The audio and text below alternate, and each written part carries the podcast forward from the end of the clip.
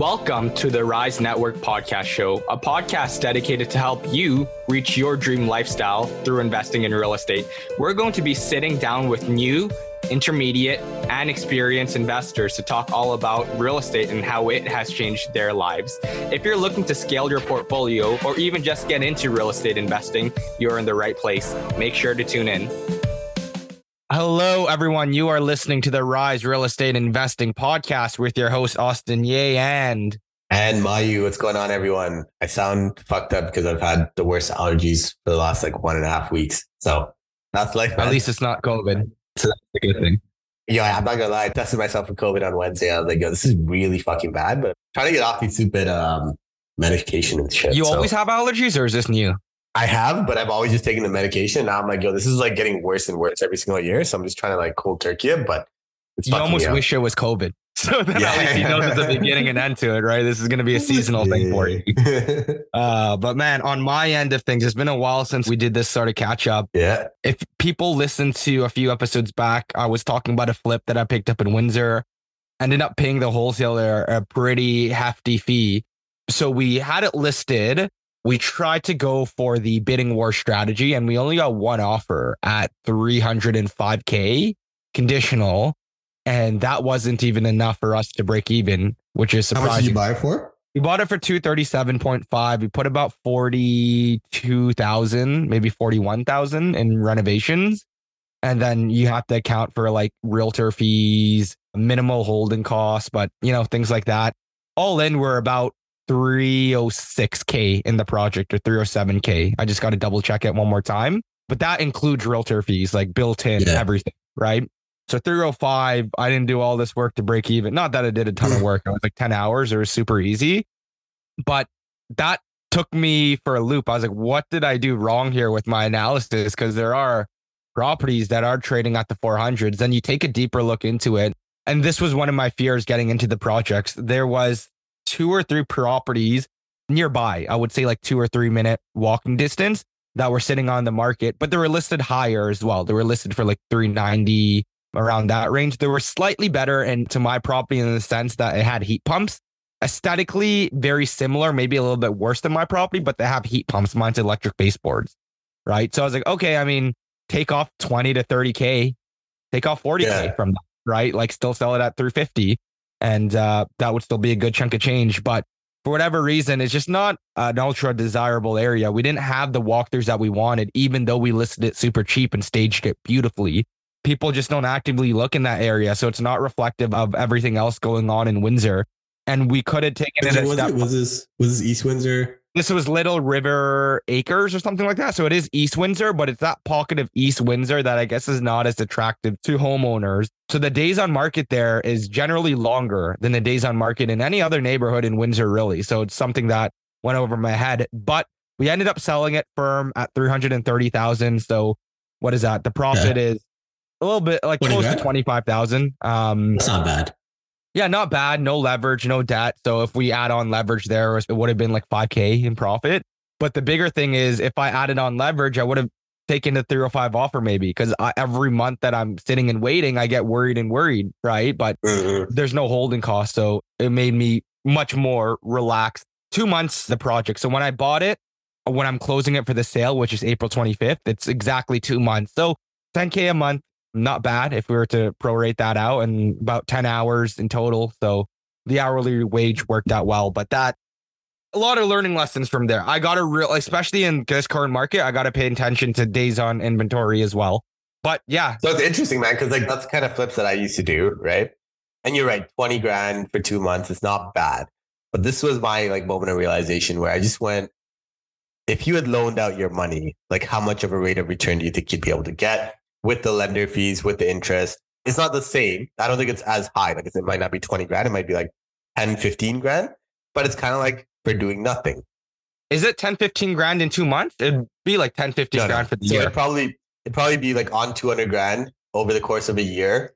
You would earn, call it like 30, 32, right? So for yeah. like six months, yeah. but the return is much better. Two months. no, I agree. I agree. But there's risk, right? Because, yo, every time we get an offer on a flip property, yeah. I'd be like, fuck, if I turn this down, like, what am I going to do with this property? It's not like a rental where we don't get the price we want, we can just kind of hold out, right? These are like, at least for me, yeah. Yeah. So with this one in particular, it is like low hanging fruit. It's cheap. I could have birded if I wanted Yeah. to. It probably wouldn't be cash flow positive. There was exit strategies. I agree with your kind of sentiment though. I think the flips you take on the difference is like it's bigger projects, right? This one we Yeah. finished the renovations literally in two weeks. That's true. yeah, So like that, I'm looking to do another one. So if anyone has deals like that, hit me up. Just keep the money rolling, going for low inventory, cheap things that probably won't get impacted by rates as much. But what's going on on your end, man? How's uh, the Minden property coming along? I know yeah, I got fucked on that one. That one is great. Oh, no. So that one went a full six months. When I got the private money, I even told the private lender, I'm like, yeah, like, you know, we're probably going to repay you at like four months or so, like four to five, like somewhere in that ballpark. We went right up, like it's refinancing today. It's closing today, which is exactly six months after. Mhm. So we had delays. We had no heat, as you guys know, at, at some point. We had Christmas in there. Contractors didn't really want to work for like two and a half weeks. And so really, I'd say from December 15th to like January 20th, until we got proper heat, it was just uh, wasted time. And then Wait, hold on. What happened with your plumbing with no heat? plumbing, we turned off. Okay, good, good. drain the line and turn it off. So what basically happened is we knew we had to repay the private on April 15th, or I'd have to go through getting another private or renewing for lender fees and stuff like that. So we got an appraisal done last a week and a half ago. I went up there, met with this guy. I said, look, it's 90% done. You know what like ceiling tiles are? You know Yeah. ceiling tiles are. There was like three ceiling tiles missing. And in the bathroom in the basement, there was like two walls that hadn't been painted. And in the bedroom, there were two walls that hadn't been painted. I'm like, look, it's like 90% there. Like it was basically done. And he's like, yeah, but like, he's like, would you say this is finished? I'm like, yes. And he's like, no, this is like partially finished. I'm like, get the fuck out of here. I'm like, this is, this is two extra bedrooms and a washroom in the basement. I'm like, how is this like partially finished? It's like 90% there. He's like, yeah, but the bank's concerned about what is the value if you decide to walk away from this property today. So I already knew this shit was going to come in bad because the Mhm. way it's laid out is it's 3,000 square feet between the two floors, three bedrooms upstairs, two bedroom in the basement. Mhm. Of course, he gives us the appraisal. He valued it at 540 and comped it against three bedroom houses. And I was like, well, you are a motherfucker. So Yeah. the result was it was enough to pay out the private.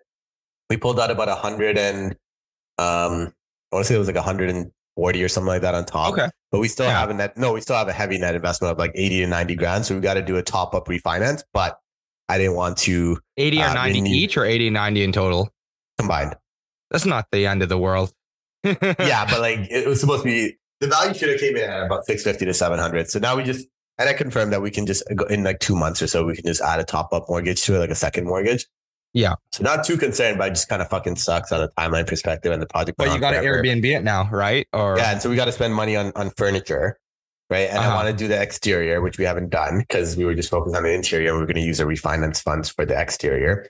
Mhm. I got to spend more money on that. So it kind of sucks, but the value is there. Not too concerned. Mhm. And you know, I, I kind of already had some plans for the money, but I'm just gonna take it a little bit slower. I think now. Yeah. Like I almost got into this one development deal uh, with an individual who owns the land free and clear, and then I was gonna come in and it's in Toronto, and I was gonna come in and pay for the construction or like part of the construction and get construction financing for the remainder. Like you, Yeah. kind of have to do it in draws, right? But that guy ultimately, like, I met with him two days ago. He's valuing his land.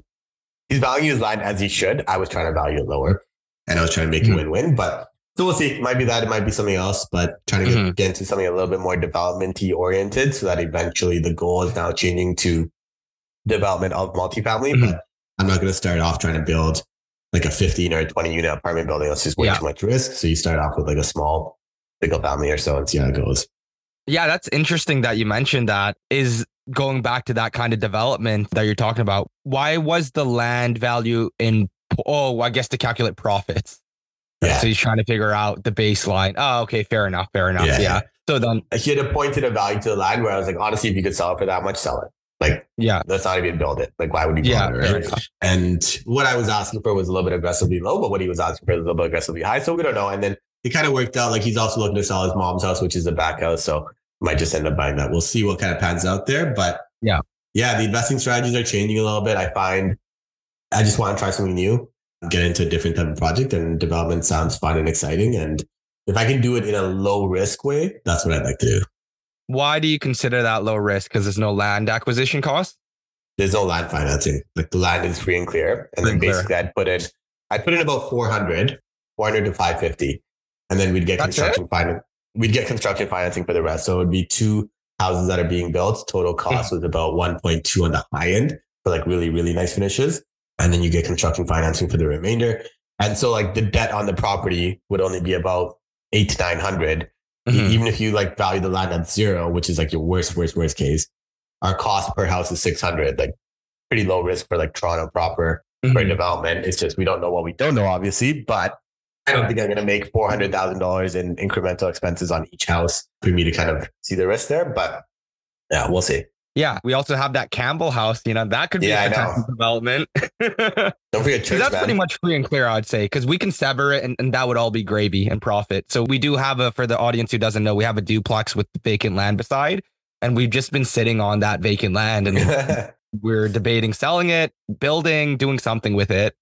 We also have church, man, but that problem is you start the construction there. We're going to be that Vancouver pre-construct, uh, not Vancouver. What was it? Vaughan pre-construction. Two oh yeah, where someone just going lights it on fire. that's good. That's going to be us, bro. We start that shit on churches. yeah, I know we have those potentials, but I think the problem there is like if the cost to construct is even like 200 to 300 a square foot, it makes it harder in low price yeah. neighborhoods. But as Windsor becomes more expensive, we will have the ability to redevelop those, I think. Yeah, so. no rush for us, right? Because ultimately we're just sitting on this right now. But, anyways, that's enough rambling from us. We should yeah. jump into today's podcast episode.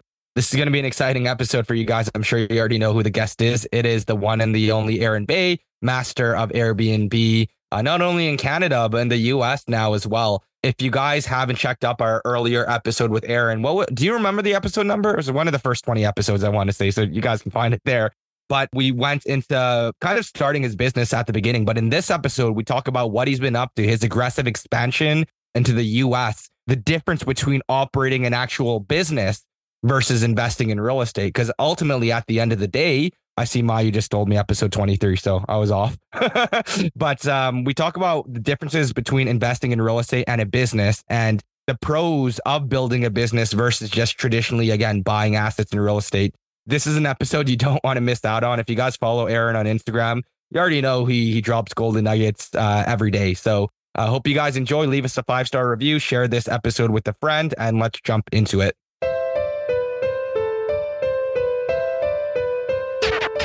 We are joined with our very special guest for a part two. And this is probably a very anticipated episode to a lot of our audience members. We're here with the one and the only Aaron Bae. Aaron, how's it going, my man? Good. How are you? Awesome, We're not doing too bad. I think you're doing better. It's been a while since you jumped on. Just in case someone doesn't know you, I think if you guys aren't already following Bae Money on Instagram, definitely give them a follow. Some really good content there. But just in case someone doesn't know your journey, just kind of like a one minute spiel on how you got started in this, kind of the, the quick rundown on. I think last time we ended up talking about some of the multifamilies, but kind of the first, call it two, three years of your journey, if you were to summarize it. Sure. I mean, um, I dropped out of school at the age of 21. I'm 30 today basically worked a lot of minimum wage jobs, saved a lot of money, got into Airbnb arbitrage, got into real estate investing. And now I'm just a professional home renter where I lease properties and put them on Airbnb for profit. And we've scaled this business to about 6 million a year in revenue and uh, we're still growing. Yeah, that's an insane summary. So let's let's dive into it. a lot to break down there. So almost want to fast forward from the beginning of your journey. For those who didn't listen to the first episode, make sure to definitely check that out. But since we last chatted, you have done a lot of things. One of the biggest things was scaling your Airbnb business outside of just multifamilies and single families and duplexes in Canada. So you've entered the States, you entered the luxury Airbnb market, if I'm not mistaken, as well in Vancouver and then you have plans to scale internationally outside as well. So I don't know which direction we want to take it first. Let's let's keep it geographic. Let's keep it in Canada. So let's start with the Lux sort of model. How did you get introduced to what Lux Airbnb is? How is it much different than what you were doing previously? And what are some of the challenges and obstacles that you went through when starting a Lux Airbnb business? Yeah. So I started doing a lot of the regular run of the mill properties. So your single family house, your duplex, that kind of Airbnb. And what I realized is that although it was very profitable, it was smaller margins for the most part. And we decided, hey, you know, let's explore what other properties there are out there. So while we're doing market research, we came across very luxurious properties that are renting out for, you know, 2,000, 3,000, even 5,000 and upwards per night. And that really intrigued me as a business model. So upon further deep diving, I was looking into the cost basis from our rental arbitrage standpoint. And I realized you can rent these properties for about 20,000 a month. So when I did the math, I was like, well, Lux Airbnb is basically a margin game, right? So most people think that Airbnb is an occupancy game where you have to get a lot of bookings throughout the calendar month to make your profits. But for Lux Airbnb, you can still make a pretty good profit being like 50% occupied. So even if like you're only 15 out of the 30 days booked, you could still be making like 20, 30,000 a month in net profits. And that's kind of like what really intrigued me was just getting into that kind of game. And what I also realize is that a lot of the clientele that we have are higher profile guests. So we haven't found anyone who's like super famous or anything, but again, it provides ample opportunities for some networking and just kind of touching, I guess, contacts with people who may potentially produce opportunities later on down the road. So I guess before we keep going with that, I guess for anyone that's curious, it was episode 23 is when we had Aaron on the first time. So if it feels like we're jumping ahead, make sure you just go check that episode out. So you had the single families because we talked about earlier. There was that Toronto house hack that you guys had kind of were living for free and cash flow positive in Toronto. You had the multifamily, kind of the apartment buildings that, and I think the motel as well at that time. Not sure if you still have those, but you had uh, take I think 80 units and you kind of put them on Airbnb. And so you still have those businesses going, right? And then what's really the difference when you move into Lux? And is it just that you've got to be comfortable with the, the bigger checks or how would you say, what would you say is the main differences? I think the biggest hurdle really getting into Lux is just being comfortable with the fact that there's going to be a lot higher cost of setup and the problems can be a lot higher in terms of like a price tag. Mm-hmm. So when you're dealing with the smaller properties, you may have like a small leak or, you know, someone ruins a couch and it's maybe like a $500 fix. But when you're getting into the Lux game, you know, really any problem you have can be $5,000, even $10,000, $15,000. So you have to understand that the larger you go, the bigger the problems can be. So I think that was one of the biggest hurdles for me is like, okay, are we in a position where we're able to stomach, you know, a $10,000, $20,000 loss in any operating month? And, you know, at the time we had about 80 listings on Airbnb on the Canadian side and we're making pretty decent money over there. So we decided that, you know what, no matter what happens, we still have the cash flow to float any operational losses that we may incur and just basically like entrepreneurship is basically operating with incomplete information, right? So I decided, hey, you know what? I think the upside just far outweighs the risk. So I, I wanted to get into the Lux market. Yeah. So the important thing to mention there is like you didn't jump into it knowing that this would erode all of your existing profits and you're going to lose more money. Like it's money that you were able to lose. Worse comes to worse because you've had launched 80 units that could cover any sort of risk associated with these bigger sort of projects. Now, with the Lux, uh, you've been operating it for a few months now. So I'm curious to hear what were some of the obstacles that you faced while operating it? How is occupancy be? I know you said it's not really an mm. occupancy game, but just out of curiosity, how are you hitting that 50% mark? And what are the typical sort of clientele that you have coming out to your properties? And are they just found through Airbnb or are you like kind of stretching your network outside of Airbnb to get these clients too? I know it's a loaded question, so maybe we unpack it one by one. Sure. So in terms of the occupancy part, one thing you have to realize with Lux is, is that you need significant lead time. And what lead time basically is, is how far out in advance are people booking, right? So what I've realized is that people are not looking to book a Lux last minute. And therefore, if you have a Lux and have only been operating for maybe a few months, you'll realize that the first loaded calendar months can be more vacant and you will run into some losses. However, the longer you hold the Luxes, the more opportunities you have to build the lead time to get the bookings that are significantly higher margin. And therefore, you run into those higher profitable months.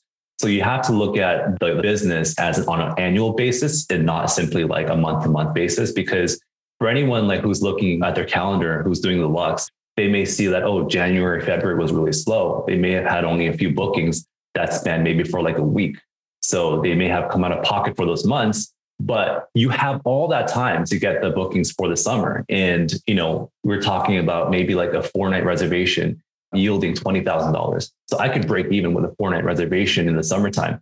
So when you're looking at an annualized basis, what's the profitability there? Like that's how you have to think about it. So in terms of obstacles, like we've had to come out of pocket for I would say the winter months because it is definitely slower. And with the whole like Airbnb slowdown, Lux isn't unaffected either. Like it's definitely affected to a degree. But with that said, people are still traveling, especially the high net worth individuals who are looking to travel and book luxury properties for the summertime or for whatever vacation they're doing. They're still traveling and still booking these properties for you know higher high tickets reservations. So primarily Airbnb, we have realtors who are also kind of on the lookout for clientele who may want to book these kind of properties. So it's a combination of Airbnb, just finding the right networks and I guess getting inroads to like insurance companies and corporate housing kind of companies as well. Yeah, I don't know if you only do this in the US or if you're doing this in Canada as well. But the US arguably bigger market, just more, I don't know, like wealthy people, like less less of a taxation, like stuff like that, um, higher disposable income and so on is this a strategy that really works in a large market like the US, or is it actually something that people could properly implement in Canada? Because it's like Toronto luxury is going to be like fucking like thousand square feet. Like it's not like true luxury, right? So I'm just curious there, like Toronto, Vancouver, those are really the only two big cities I think we have, unless you want to consider like Calgary, maybe Montreal, like, right? So is this really a US strategy then? I think it's primarily a US strategy. You'd want to do Lux in primary markets like for example, like Miami, California, like the West Coast near LA, Malibu, California. Like I noticed that those markets, the luxes are significantly more expensive per night and their calendars are more filled up. I would say Vancouver is probably the only viable market in Canada right now, unless I'm missing some areas. I think even in Toronto, you're not really going to get those kind of lux properties where you can really do this at scale even, even Vancouver, I think is it's pretty limited to like what you can really do. So if anyone out there is actually looking to get into the Lux market, I would highly advise you get into the US and look into markets where there's high travel demand, especially for celebrities and high net worth individuals. Like you want to cater to the Grant Cardones, right? And not just like some random guy who's looking to book a family vacation in Canada. Because you guys were doing pretty good in Canada what kind of led you to go down the US route? Is it only Lux that you're doing in the US or are there kind of other things that you've got going on in the US? I'm just curious about that. So the US was primarily due to the efficiencies of acquisition. So basically, we're like, hey, we're at 80 listings. How can we 10x this, right? And by taking on more duplexes and triplexes, it was a struggle. So we actually went a different route and we're looking to get into apartment buildings. So we would lease maybe 10, 20, 30 units in an entire apartment building. And that's kind of the route we're going now. And, you know, in the US, because there are so many new builds and because, you know, there's, it's so heavily populated, each state is so heavily populated that you can find like buildings where they're just completing renovations or just finishing construction. And you can actually pre-lease 10, 20, 30 units and then put them on Airbnb, right? So that's pretty much why we've gone into the US market is because it's more efficient to scale that way. And we mm-hmm. find the margins to be greater and the cost of setup is actually lower. Interesting. Okay. Okay. So it seems like market sizing is obviously a big one for you guys. Let's start with the basics of the US. Someone wants to get in there. One of the most important thing is generating leads in general and, and building credibility. Obviously, you proved yourself in Canada, but in the States, as we know, there's a lot of big players in the US. And so I find that a lot of Canadian investors who get in the US, they pretty much have to start from scratch again. A lot of people in the States don't care about your track record in another country. How did you go about getting over those hurdles, the lead generation and building credibility? Well, I mean, the credibility part was a challenge for sure because we had no credit history, we had no name. So it was more of a numbers game of just hitting up like leasing agents from numerous properties and just trying to sell them our story. And basically, we found one property manager who was okay with us testing it out in their building. And because luckily we had a test case to show right in, on the Canadian side. So we were like, hey, we, we do this in Canada already. Can we do it in the US? You know, and um, they were willing to take a chance on us and therefore were willing to give us uh, 10 units to start. Um, I think it's definitely a challenge for a lot of people who are just starting out. So maybe getting into the apartment leasing game is not the right way for a newbie. Maybe just working with like a smaller investor, someone who maybe has a few doors and just convincing them of your property, your proposition, your value proposition there, and just making sure that you're really selling them on the idea of the value you bring to an investor. And then getting into maybe a single family house, a duplex, and just starting small to build that track record. I would say that's probably the best way to start. So I think between the two, if, if we take out the Canada stuff, because I guess you guys have been doing that for a while and maybe your leases and stuff like that are lower, right? But if we just focus on the two strategies in the US, one being getting into apartment buildings and the second being the Lux side, which one, I guess, derives a higher return? Risk weighting it, I know it's going to be difficult to really risk weight something, but if we just talk about pure numbers and like compare like I don't know the percentage that you guys are investing versus the percentage upside and the potential downside as well, right? Which ones get you the best numbers? So people find this surprising, but I would say the efficiency model. So the apartments um, model, I call it the efficiency type units. So the efficiency model is definitely far superior to the Lux game just because it's faster scale and because it's faster setup. The Lux game is a little bit more difficult because you're dealing with maybe like one person, one agent or one property. But if you actually build inroads and relationships with building owners or property managers, then you can actually get, you know, 10, 20, 30 units in one building. And they might be like, hey, we have another 50 units in this other building that's available for you to take over. So then you just get all these units that you get from like this one relationship and you can set them all up. And you know the sheer because you have so much volume the sheer amount of revenue you can generate and the amount of profits you can generate from those units is going to be far greater and a lot faster to accelerate and grow exponentially than just doing like one lux at a time. That's what we realized and we're kind of like huh. Maybe the answer is to just drop the whole lux game and just go efficiency units especially in this market right? Like we're in a recession people, especially uh, who are traveling, if they're booking $100 a night properties versus, you know, $1,000 a night properties, like which one's going to sell faster? Obviously, the $100 a night one, right? So we're like, okay, so let's just pivot to the efficiency type business model, like for now, and then maybe revisit the Lux game a little bit later.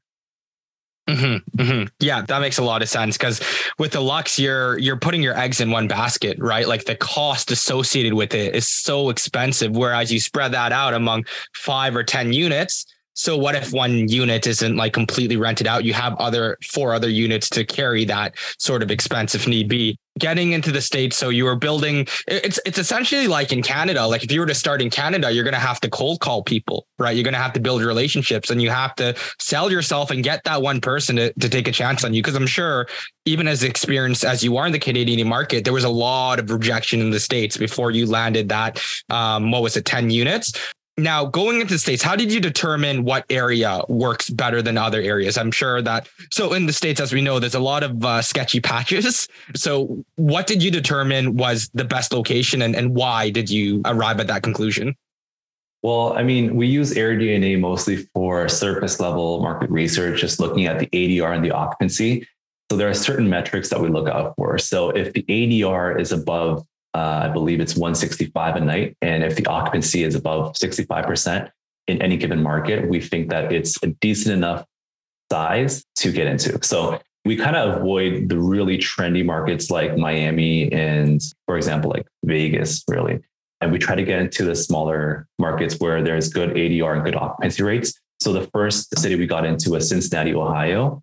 And we were able to get 10, no, actually 11 listings there. And that's where we first started. And then we realized that because Airbnb is highly cyclical, it's very seasonal, and you go through months of you know peak demand and peak revenue, and you go through cycles of shoulder months and low season. We realized that it's good to diversify the kind of listings you have. So we're like, okay, where do people like to travel in the wintertime?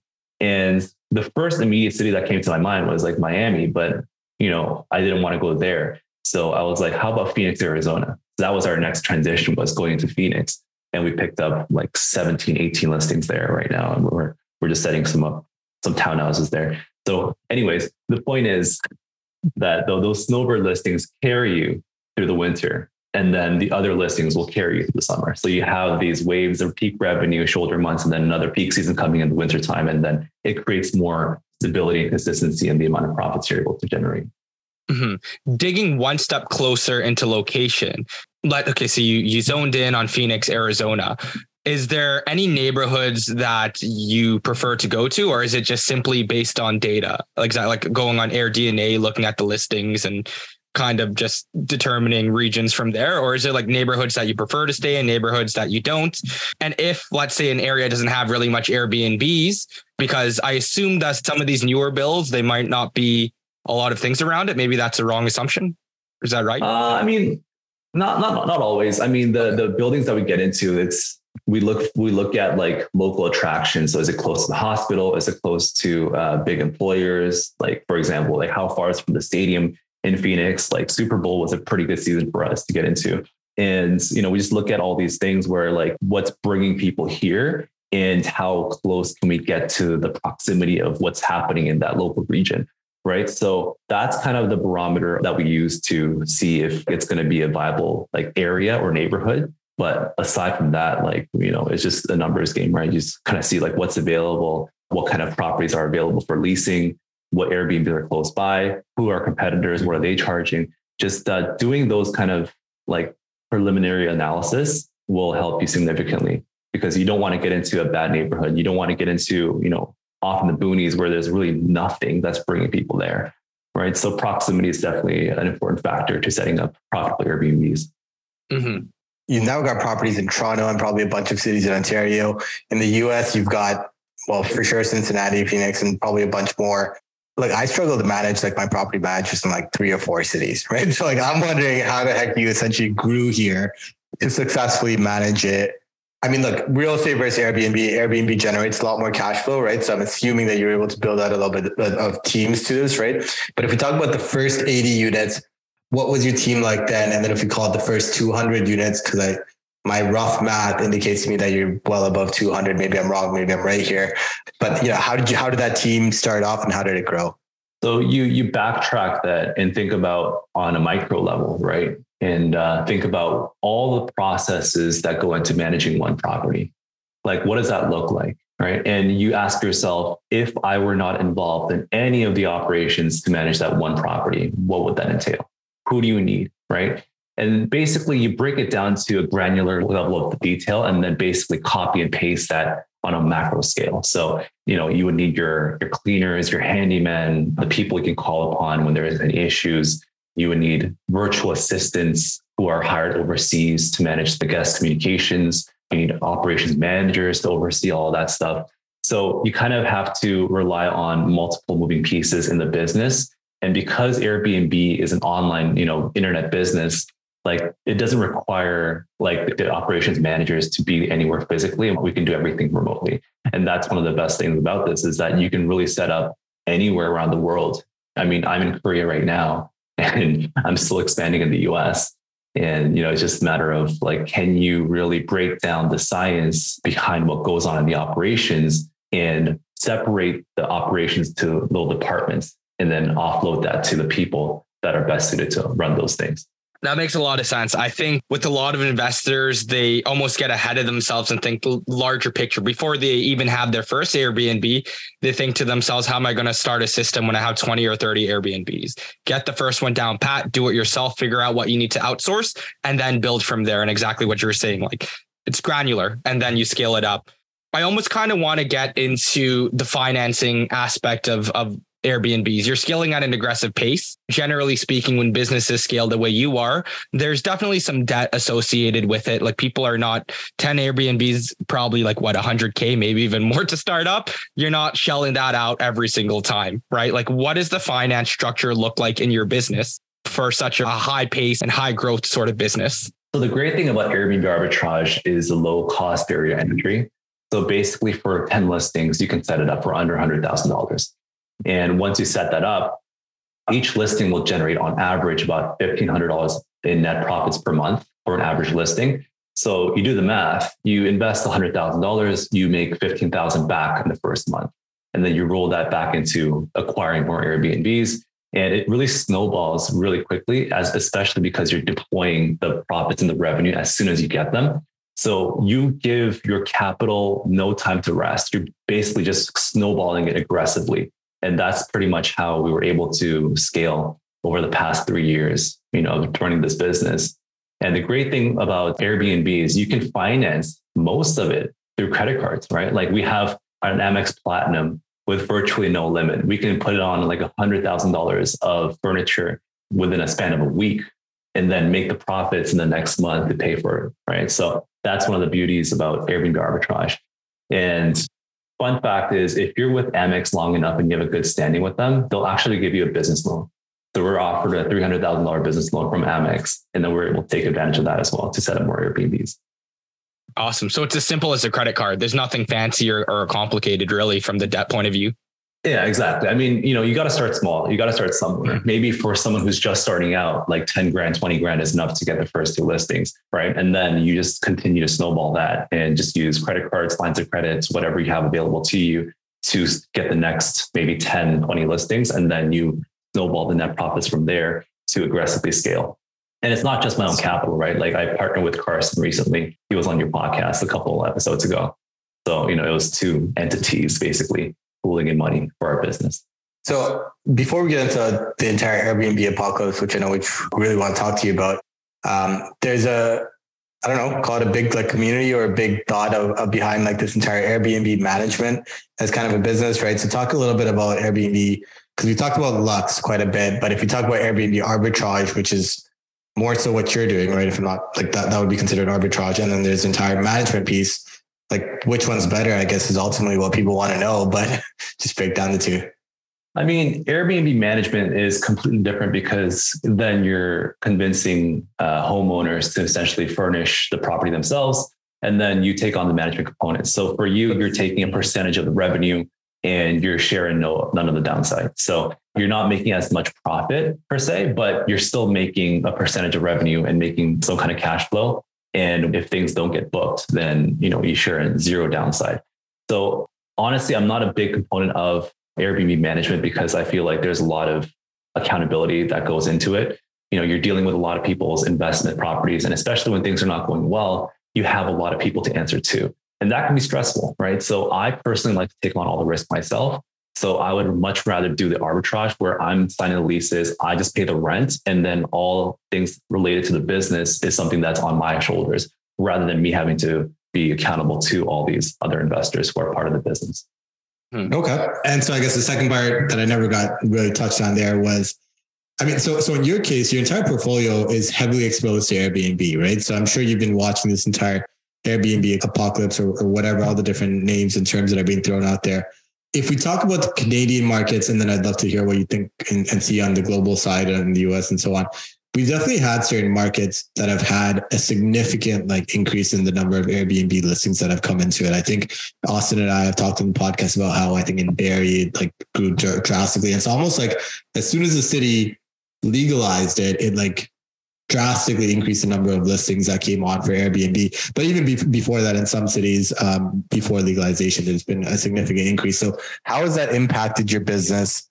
Even if it's not you, like I know because you've got the coaching program going on and, and you've got small and medium sized operators as well under you, right? So, how has it impacted theirs? What are, what are people doing?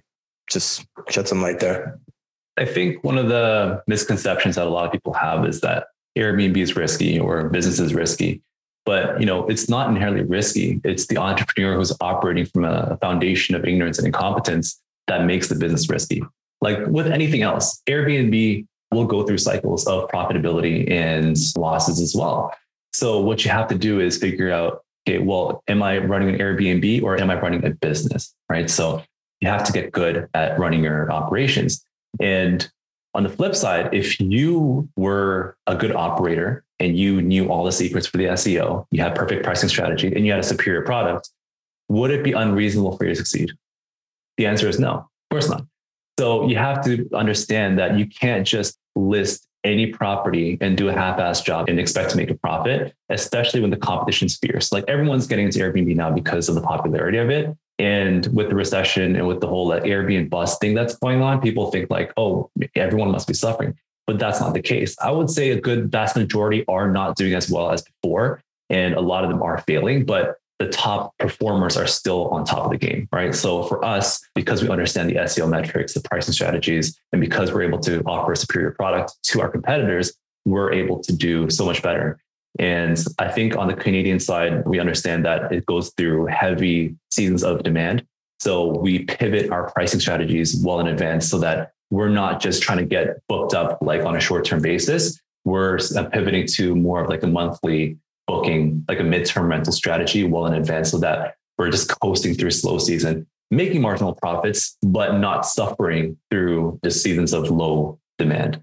That definitely does make sense. So you're keeping an eye. It sounds like what you're doing better than competition is actually keeping an eye out on performance. And when you notice a dip, you try to explore, think of creative ways and pivot. Whereas most people will let it ride it out a little bit before they make any sort of decision. Or maybe they're just not savvy enough as well to figure out the pricing strategy. So would you say that what's differentiating your performance versus most operators? And there, there's a large amount of reasons. Would you say pricing is one of the biggest differentiators that has helped you uh, remain booked through most of the apocalypse, quote unquote? I would say pricing is a pretty good component of it because you have to act preemptively, right? I mean, everyone knows when the slow season is coming. Everyone knows that in Canada, for the most part, winter is very, very slow in most cities. So if you know that, you should be implementing pricing in the summer in anticipation of the slow season to come, right? So you get all that lead times to get those midterm bookings to coast through slow season. And but what people do is they just have their calendars open, you know, they're not really hands-on with the pricing and they get to slow season they're like oh damn like you know we get we have no bookings we're just like just bleeding and they think oh maybe something will change but the reality is you didn't act quickly enough and nothing's going to change unless you actually change the pricing, right? Mm-hmm. so there's a few things. There's SEO, there's pricing, and then there's the design of the furniture, right? So you have to make sure that all the key features of what goes into a successful listing are on point. And I would say the pricing is probably the most important thing on the back end once you have complete listing, because pricing itself allows you to sell to multiple different people, right? Yeah. By discounting it heavily, you attract people who are looking for a bargain. By pricing it higher, they're looking for someone who's maybe looking for a perfect stay well in advance, right? And they think that, oh, this listing looks great and it's priced so much higher than everyone else. Maybe there's a good reason for it. And they think that the price builds value in their minds, right? So they, they'll book that listing because they think, oh, well, if I'm going to be traveling four months later and this one's way more expensive than everything else, then there must be a good reason for it. And because I want my trip to be perfect, I'll, I'll actually book the one that's more expensive. That's how a lot of these people like to think. And therefore, you're able to build significant margins in advance by doing that kind of pricing strategy, by building in those premiums early. And therefore, when that month comes, you've already stacked your, your calendar with yeah. all these high ticket reservations that are high margin. And then you're not really pressed to get, you know, all this occupancy. And then you can just adjust accordingly based on your lead time. That's a lot of jargon and techno babble. I understand for people who may not be familiar with Airbnb, but that's essentially the gist of pricing strategy is you got to make sure that you're catering to different groups through your pricing alone. So just to make sure I understand properly, are you saying like if today's March, right? So if we're talking about um, August log weekend, you're pricing, well, okay, that's a really bad example. Let's just assume we're in August and we're talking about like November, right? Are you pricing high to come across as a luxury product and stand out amongst the competition? Or I'll give you an example. That? Yeah. I'll give you an example. So I have a property in Toronto right? It's a, it's an entire home. My comparables are renting out at 300 to $400 a night for the house. For the summer, my prices are about 800 to $900. And like the difference isn't that big, but obviously our furniture looks a lot better. Our photos are significantly better than the vast majority of people's.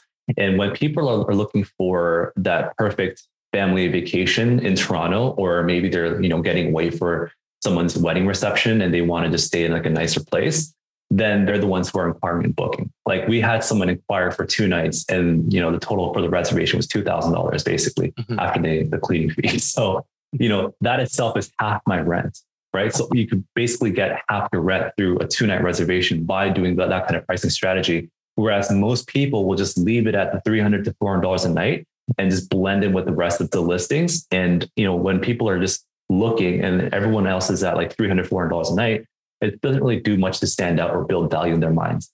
But by premium pricing, you're able to build in that value and actually lock in the higher ticket reservations. Now, let me ask, does the opposite work? Um, if everyone's three to 400 going like, let's say 250, is that something that you've done as well? Like almost like people planning ahead, looking for a discount four months out, And generally, you want to absorb that clientele and get your calendars booked for shoulder season or off season, right? For shoulder season, yes. But again, like with lead time, the more lead time you have, the higher your prices should be. That's typically the rule of STR. And so I wouldn't necessarily price it under the competition well in advance, but I would incentivize it in different ways. So basically, you'd have certain discounts for seven night stays, two, uh, two week stays, and one month stays to attract people to just book up the entire calendar. And therefore, you're still making a pretty decent profit well in advance, locking in those long-term bookings through slow season and then you're basically like you're you're set you're not worried about oh am i going to be vacant this month you know that's typically how i like to price it yeah, I like that you're thinking well ahead. So if it's March, you're thinking for summer, or probably even before March, you're thinking for summer. When it's summer, you're thinking for winter. And that's something that most operators don't do because that's like very business savvy. That's what a business mind would do. But most operators would just try to maximize what they can over the next few weeks. And if there's vacancies next week, they're going to do whatever they can to try to fill it instead of thinking forward and ahead. One interesting thing you mentioned is, is that obviously your furnishing is better or your photos and your marketing is better than the competition. Because of the scale of your Airbnb business, are you still having a designer make a theme for every single Airbnb. I know that's very popular among smaller operators and it does well, but I'm just not sure how scalable it is when you're talking about buying 10 or 20 units every month, right? Or arbitraging 10 or 20 units.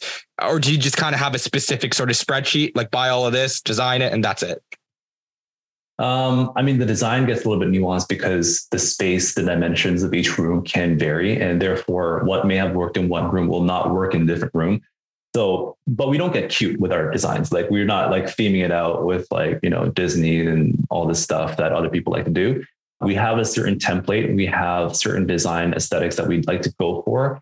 And our designers will cater that kind of template to what the space will actually call for.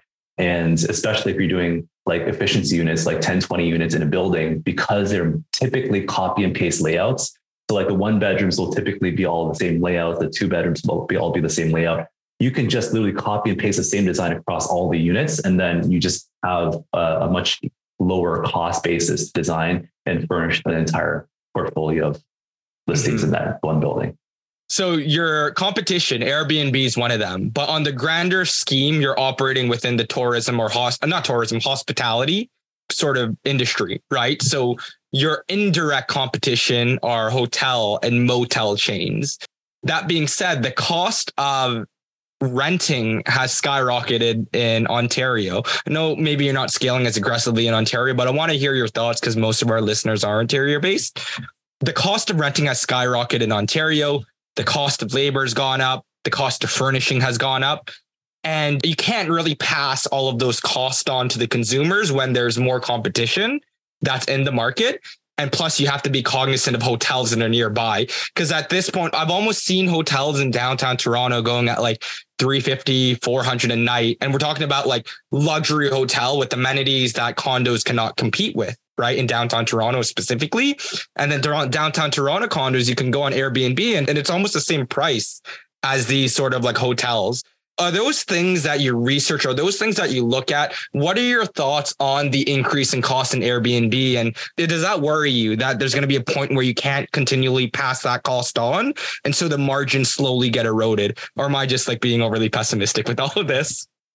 No, I, I, think you're definitely spot on there. I mean, there are certain markets where the math just doesn't make sense anymore in Ontario, especially with the newer rental rates and just the quality of product that's out there, right? So my advice would be you need to target two things. Number one, you have to really look at the cost efficiency of your acquisitions. So in Ontario, I think there are still some new builds where you know they're they're building out highly amenitized buildings with swimming pools, with the gyms, with the saunas, and you know even like a, maybe a grocery market underneath. So you want to be in a market where a lot of listings are not heavily amenitized. It can make a lot of sense to take on 10, 20 units in a one building that are efficiency style that will cost you less to set up, but also have all the amenities of a nicer hotel, right? So by doing so, you're able to stand up in the crowd. You're getting with a lower cost basis, and uh, you're actually able to negotiate better terms and better rents because you're leasing so many units, right?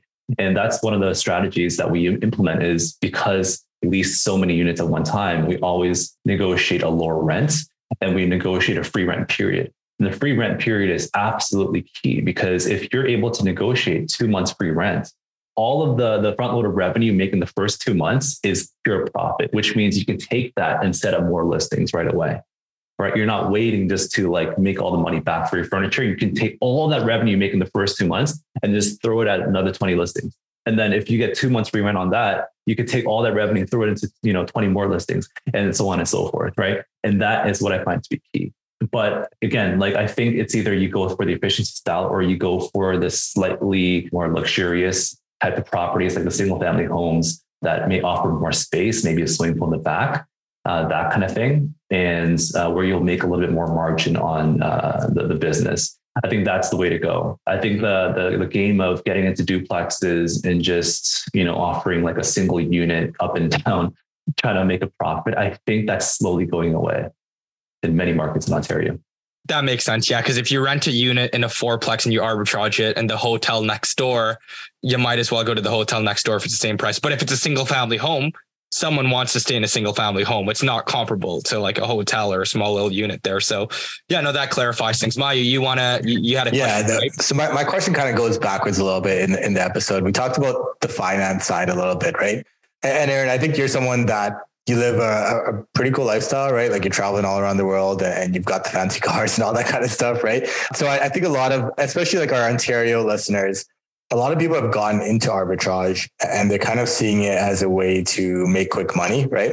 But I'm curious, at what point do you really start to make money, right? So it might be like you've got, you know, two, three properties, you might be making like two grand, then something happens and someone trashes your place and all of a sudden all of your cash flow is gone, right? Is it 10 units? Is it 50 units? What was that point that you start to actually make real money, which is like, I've now accounted for every single possible thing that could go wrong. I have like so much buffer zone, and now I can start to take some money out of this business. The key point is you want to make money at all levels, right? There isn't like a certain point where you're like, okay, I'm making good money. now. you should be making good money from the get go. And if you're not making good money from the get go, then do you really have a business to scale, right? That's the key point. And I think the real money comes when you're actually making at least 100,000 in revenue because let's say your net margins are about 35 40% then you're making about 30,000 40,000 a month in net profits. And that gives you a little bit of wiggle room in terms of what you can finance and what you can really live off of while still reinvesting into the business. And contrary to popular belief like i don't actually live a very fancy lifestyle. Like I actually sold my cars before coming back, coming to Korea. Um, and like my typical cost of just living, I don't really go out to fancy dinners. I don't really spend too much money.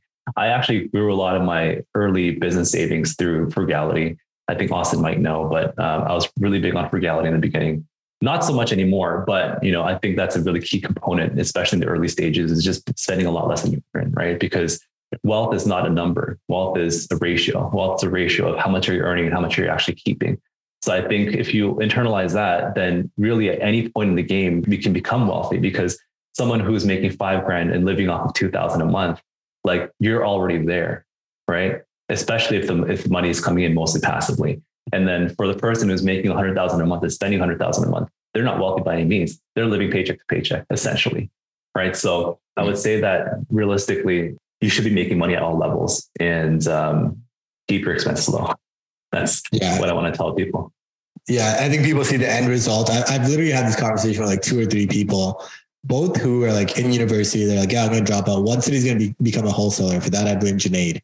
Um, and he's like, I'm going to drop out of university. I'm going to become a wholesaler. The other guy said he's going to do Airbnb. And I was just like, guys, I feel like you're missing out on the entire like early part of your journey where it's just grinding, saving as much as you possibly can and reinvesting heavily, which it's part of everyone's journey, I think here or else we wouldn't have been able to make the investments we did. Right. So, and just think about the people who have gotten hurt the most in this market are people who took refi checks from fast money they made from houses and bought nice shit with it and now uh, they're being foreclosed on right so mm-hmm. i think there's always a layer of responsibility yes you could run into a lot of money But uh, as a business owner, as an entrepreneur, it's important to be frugal, reinvest that money into your business as long as you obviously, it seems like that's what you're doing to continue to scale it and, and to live a humble lifestyle. Because at any time, and, and we've seen this with a lot of fix and flippers where they're making money hands over fist, at any time, if you're, if the income stream stops, you need to have money saved for a rainy day, right? And you need to be adjusted to a certain lifestyle. Imagine going up and spending a hundred thousand a month. Like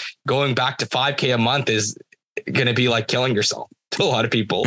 Um, yeah, and I think I think a key we touched upon there as well is like you know the thing with real estate is is very equity heavy and low cash flow for the most part. I mean, people get into real estate because they want to create passive income for themselves, but the reality is the days of making a thousand dollars a month off of properties is long gone, especially with the interest rates and the rising costs of just holding a property, right? And that's one of the main reasons that I got into Airbnb arbitrage is because you can invest far less money and make a lot more profits per unit, right? And I realized the power of just having a massive income stream early. And really, when you're making a lot of money per month, like you can pretty much withstand anything. You can get through anything. But if you're equity rich, but cash flow poor, there's a lot of things that can really happen in your business that could potentially put you sideways, especially if the equity is not really there anymore, which is the most part, for the most part, applicable to a lot of people who bought properties in the last two years. Like most of their equity that they've earned is pretty much gone. So yeah, investors look at income statements, not cash flow statements. And I think it's important for people to look at cash flow statements as well. I guess contrary opinion to that, because um, I've talked to a bunch of like mortgage funds that are just like business owners and they're like, my, like the shit that you guys are doing in real estate, it's like, it's pretty soft. Like it's pretty safe. You're gonna get a consistent like rent check. They're like, we're putting like a hundred grand into like opening up a shop, 200 grand to opening up a shop. You know, sure, like you do a little bit of homework, you can do your feasibility studies or whatever, but there's really no guarantee that the customers are gonna come. Right. So they're like, you know, we're putting 200 grand into a restaurant. We don't know if it's gonna do well or, or we're gonna try as much as we can to make it do well. And I, I'd argue it's a little bit of the same thing in arbitrage. Like you don't really know will the clientele come if I position myself near, I don't know, like Sudbury? Like, I just don't know, right? Maybe they'll come, maybe they won't, as much as you can AirDNA stuff. But if you buy a rental, fuck, you know, you're, you're going to have a tenant for the most part, right? So, like, the risk is, it's still there. It's just different.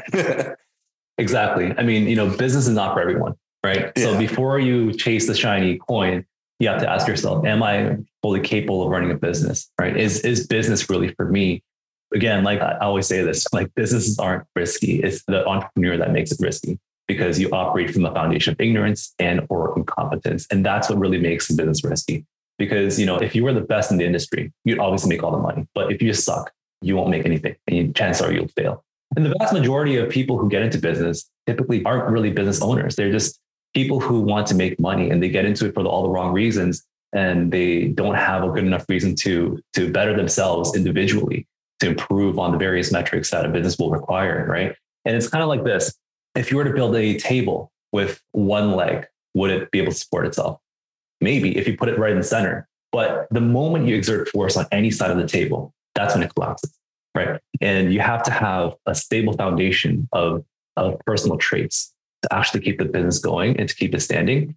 But the vast majority of people, if they have that one reason, which is to make money, which is akin to building that table with that one leg in the center. And then the moment anything goes sideways, like the whole thing collapses and they're like, well, shit, business is risky. You know what I mean?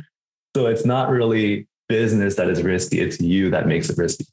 So I guess on that topic, how do you think people really can go about mitigating themselves? Because obviously you've got the coaching business, Gerald, also want to quickly touch on, but is it just ultimately like build up your capital reserves to as much as possible, get educated. Like that's kind of the stuff that people hear about. But it's like, at what point are you just like over educating yourself? At what point are you just being a pussy and you've got too much capital like built up, like go and deploy it, right? There's got to be a sweet spot here. I don't fucking know what it is. But um, yeah, just curious your thoughts there.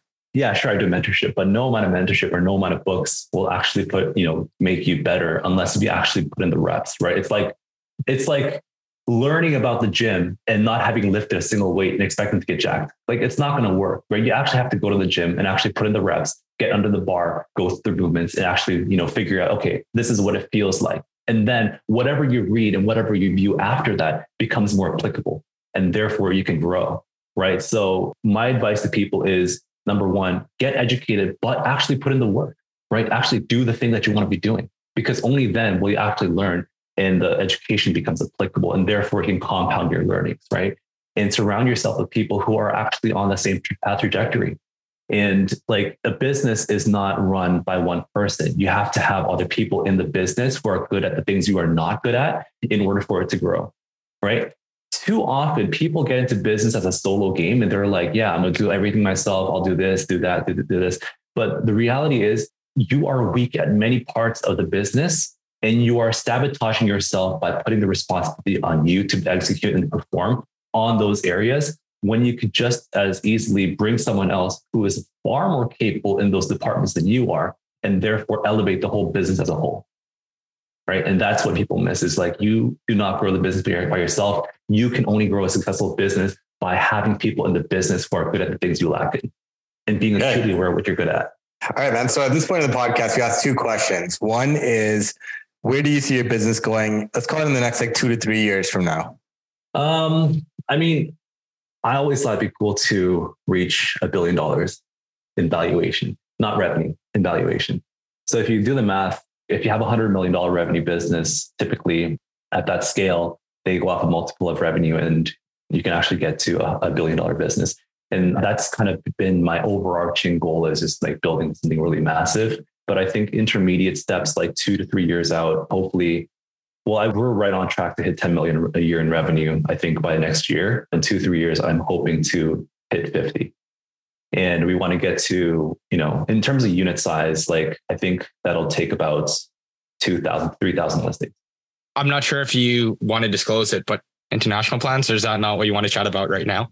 yeah, international as well. Like right now, we're just trying to create like a solid foundation in the US and operate in many different states. But I think next year, 2024, is when we're looking to get into Dubai. And that's something we've had on our radar for a long time is expanding to Dubai. Awesome. Nice. And I guess for usually it's for new investors, but let's say for new people looking to get into Airbnb or arbitrage or their own properties, what kind of advice, what's the main piece of advice you want to share with them? Have a strong why.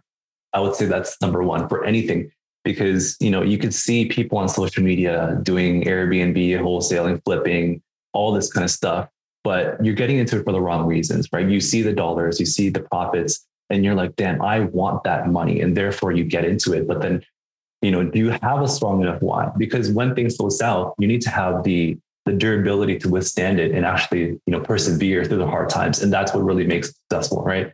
So having the strong why will be your anchor, something that holds you in place when things go south. But I, and I think a lot of people get into multiple different strategies because of shiny object syndrome, and they just they waver because the foundation's not there. They don't have a strong why. And then you know, I, I would recommend you actually know what you're getting yourself into, finding out the real reason why you actually want to get into this, and then from there, it's just making sure you have all the foundational pieces of the business together, like the acquisitions, the operations. The thing with Airbnb is that although you have to be good on a macro scale, you also have to be very good with the granular stuff. So a lot of the operations is very detail oriented, uh, especially when it comes to the, the manuals, the processes, the guidelines, teaching your virtual assistants how to communicate with guests. Because when you're hiring people overseas, man, like the the the variability in how they'll respond to people can vary from like one side to another side of the spectrum. So having just the granular details of how you want them to respond to guests as well, like even that is is a big challenge for us but you know, like you need to be very good with the granular and the macro. Mm-hmm, mm-hmm. Yeah, that makes a lot of sense. Um, as per usual, this episode is fantastic. And it's always exciting to see what you're doing because I think you're doing something very different than most real estate investors, right? When we talk about business and real estate, most people are doing wholesaling, flipping, or multifamily or a variation of one of those three. But you're building out a business, uh, an Airbnb arbitrage, which obviously a strategy in real estate, but you're thinking about it from an entrepreneurial perspective, from a business perspective. Um, you're looking at it as a business and and you want it to be a billion dollar valuation, right? So whereas most people they just look at profits, what's my net income, and that's that's about it, right? They don't look at valuation as a whole. So I really like the uniqueness that you I guess I say uniqueness. It's unique in real estate, definitely, that you take the approach of, of scaling your Airbnb arbitrage business. That being said, I'm sure we're going to have you on in two years when you, or even next year when you expand to Dubai. So that'll be pretty cool. In the meantime, if people want to connect with you, reach out to you. I'm not sure. I saw that you're not really having your mentorship program open just yet.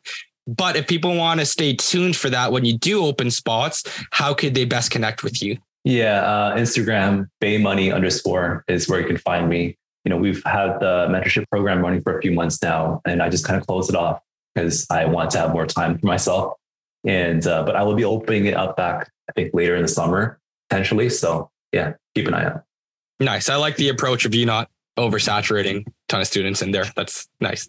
Not very common in, in real estate. Awesome, man. Uh, again, really appreciate having you on here. If you guys enjoyed this episode, share it with a friend, leave a five star review. And until next time, everyone, invest smarter and live better. Take care, all.